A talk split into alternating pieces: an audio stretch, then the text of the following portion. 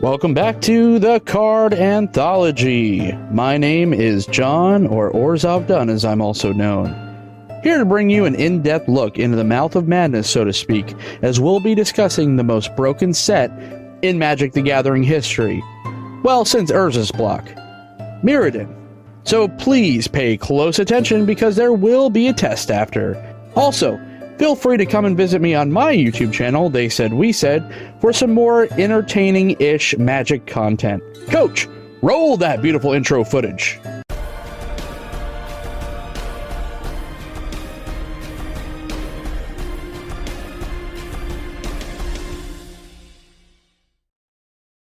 Mirrodin was released on October 2nd, 2003. It was the 30th expansion first of the Mirrodin block.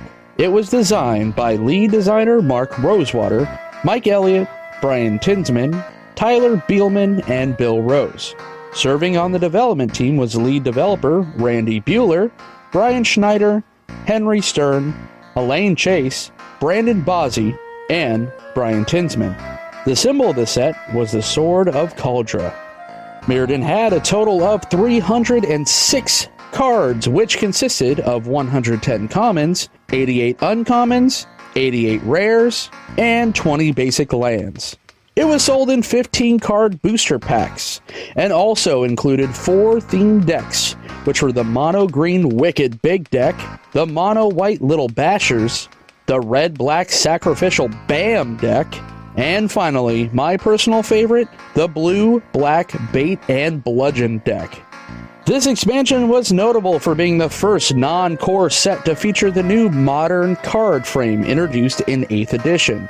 It was also Wizards of the Coast's first attempt at a pseudo sci fi based set where the entire world is based in a landscape that was completely metal. Although Urza's block was deemed the moniker of the artifact cycle, Mirrodin not only put heavy emphasis on artifacts thematically, but mechanically as well. This led to a block that would later be regarded as one of the most powerful sets that almost, for the second time in Magic's history, led to a massive exodus of fans and players. The storyline of Mirrodin is centered around the character Glissa Sunseeker, a rebellious, troublemaking elf who questioned the plane's elven traditions until her parents were murdered. Obsessed with finding her parents' killers, she sets out on the metal plane with thoughts of vengeance. The set had some unique creature types, with white focusing on Leonin, Loxodon, and humans for the Auriok tribe, blue focusing on Vedalken, a four armed blue skinned race. Black was represented by the Dross, which contained zombies, humans, and Nim green with elves, beasts, and trolls, and finally, red going a more traditional route with goblins, ogres, and humans from the Vulshok tribe. A famous planeswalker Vulshok named Koth would become one of the key characters later on in the Mirrodin storyline. Red also saw the return of the creature type Atog, with the reprinting of the classic Atog first seen in Antiquities, and Megatog, Atog's big scary uncle. Mirrodin introduced a number of new mechanics, including Affinity, Imprint, and Entwine. Mirrodin was also the debut of the artifact type equipment. Equipment are artifact cards that can be attached to creatures you control. Unlike their blood relative creature auras, equipment does not automatically go to the graveyard if the creature it was equipping dies. Instead, it stays on the battlefield ready to put on for the next creature. This mechanic would revolutionize the game with some of the most powerful cards, like Lightning Greaves. This two costed equipment would go on to become a commander staple, granting the equipped creature haste and shroud for zero equip cost. Even unassuming cards like Bonesplitter were so powerful it became commonplace to first pick this common in the limited format. Affinity reduced the cost of the spell by the number of artifacts on the battlefield that you controlled.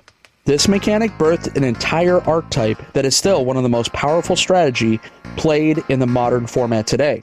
The key to affinity decks in their time and standard were the artifact lands Great Furnace, Vault of Whispers, Tree of Tales, Ancient Den, and Seat of the Synod. The fact that these lands counted as artifacts would essentially turbo ramp your affinity spells that led to their banning.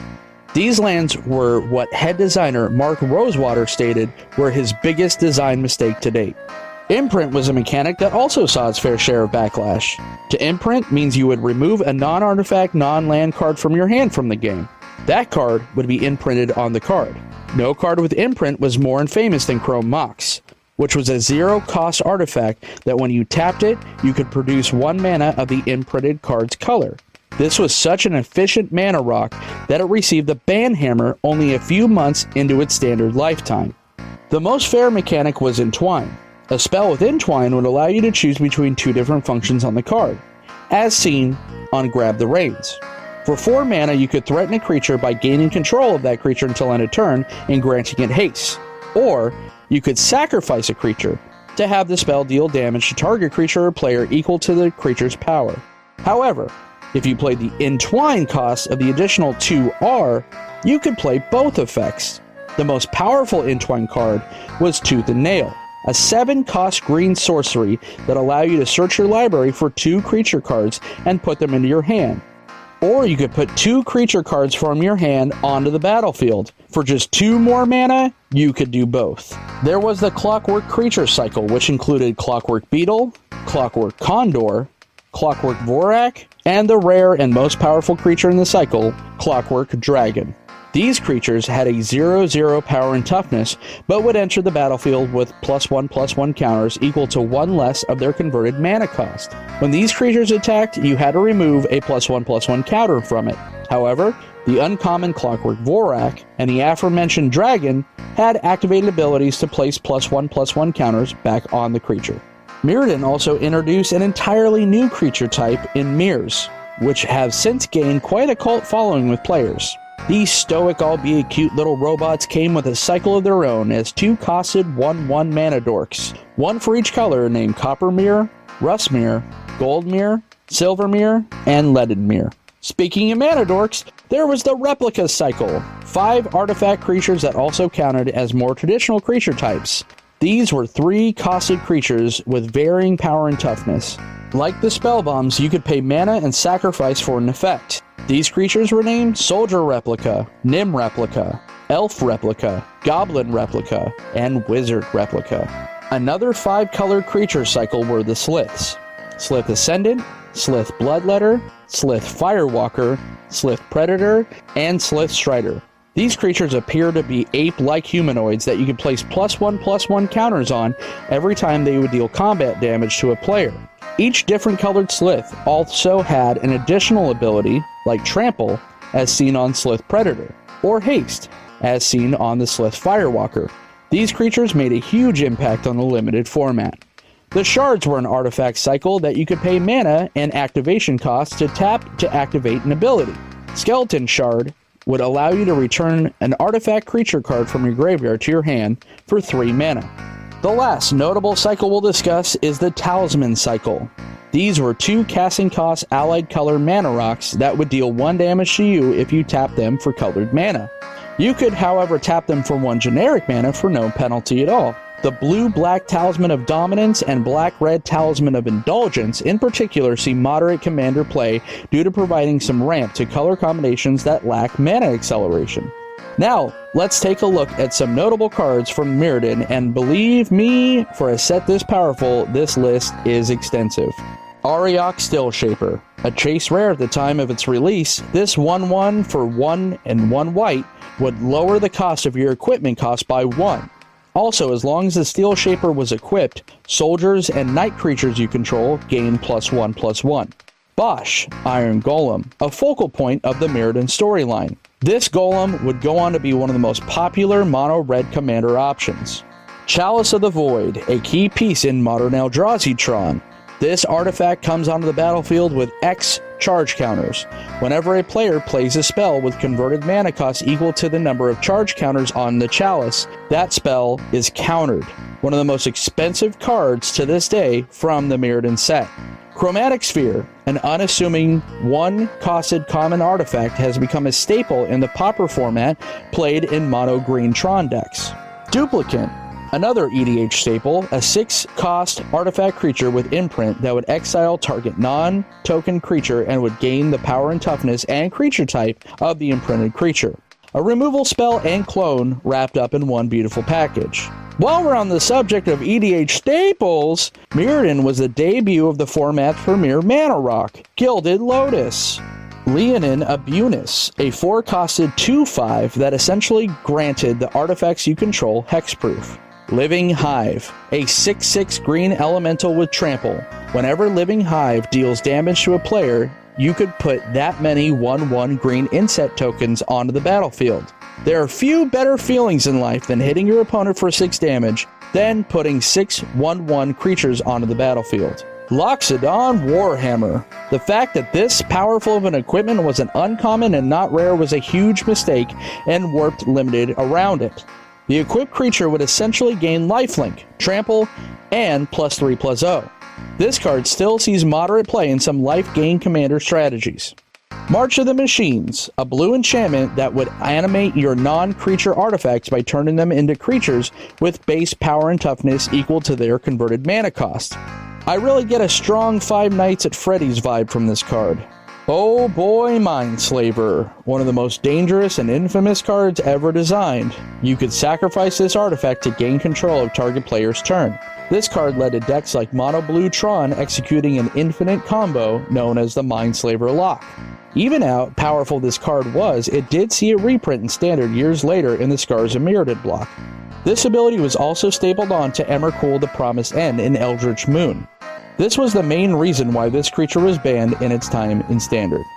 Oblivion Stone, an artifact that acts as a powerful board wipe. This card is included in many EDH decks, especially in colors that do not have access to mass removal. This card also has seen play in other Eternal formats. Proteus Staff, a must include in blue decks for the Commander format until the Commander Tuck rule was revised. Still a powerful card, its playability is taking a major hit since the ruling change. Seething Song, a mainstay in modern Storm decks. This card netted you 2 red mana by gaining 5 red mana for the cost of 3. This is one of the rare times Red has ever seen a ritual type effect.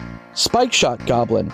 This goblin in Mirrodin Standard was particularly nasty when paired with cranial plating and other artifacts. I rode this strategy back in the day to many FNM victories, much to my opponent's dismay. Sylvan Scrying in its day was touted as one of the most efficient and powerful wild growth effects, allowing you to search your library for any land card and place it into your hand. This uncommon came with a hefty price tag until its eventual reprint in Oath of the Gatewatch. Wrench Mind is one of the most powerful and efficient underrated hand destruction spells ever printed, forcing your opponent to discard two cards from their hand unless they discard an artifact for only two black mana is brutal. This card sees play in the Tier 2 Modern deck 8 rack. Solemn Simulacrum is the last card on the list. This creature was a standard mainstay and has become an EDH all star for its ramping capabilities. The original art was modeled after Jens Thoren, who won the Magic the Gathering Invitational for the 2003 season. This card has gained the nickname Sad Robot for its name and melancholy expression. A sealed booster box of Mirrodin is worth around $350.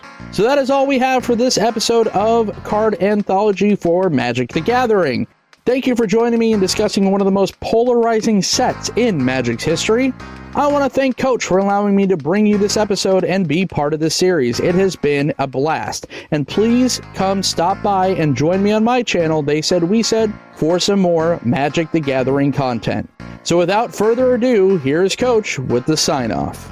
Thank you, John, for this very fantastic audio work that you've assembled for this craziness of an expansion set. I would definitely like to say make sure you hit that subscribe button to see more of the Card Anthology series, and make sure you head out to They Said We Said for more of John's awesome voice work. Be sure to follow us on Twitter by going to Coach at the Card Bazaar CC, along with hitting up our sponsor 5 Color Combo for all your MTG accessory needs. They have brand new playmat designs for this month, along with some other MTG goodies. Make sure you also check out their game Infu Town Bumpers, and while you're using their website, use the code the Card Bazaar to get a 5% discount on your total purchases. So head on over and go to 5colorcombo.com today. If you missed our last episode over 8th edition, don't worry, just click on that link in the video description to catch up on the series after this video. Our next episode will be over Darksteel, so be on the lookout for that episode in the near future. That is all we have today, everyone. John and Coach signing out, and we will see you all next time.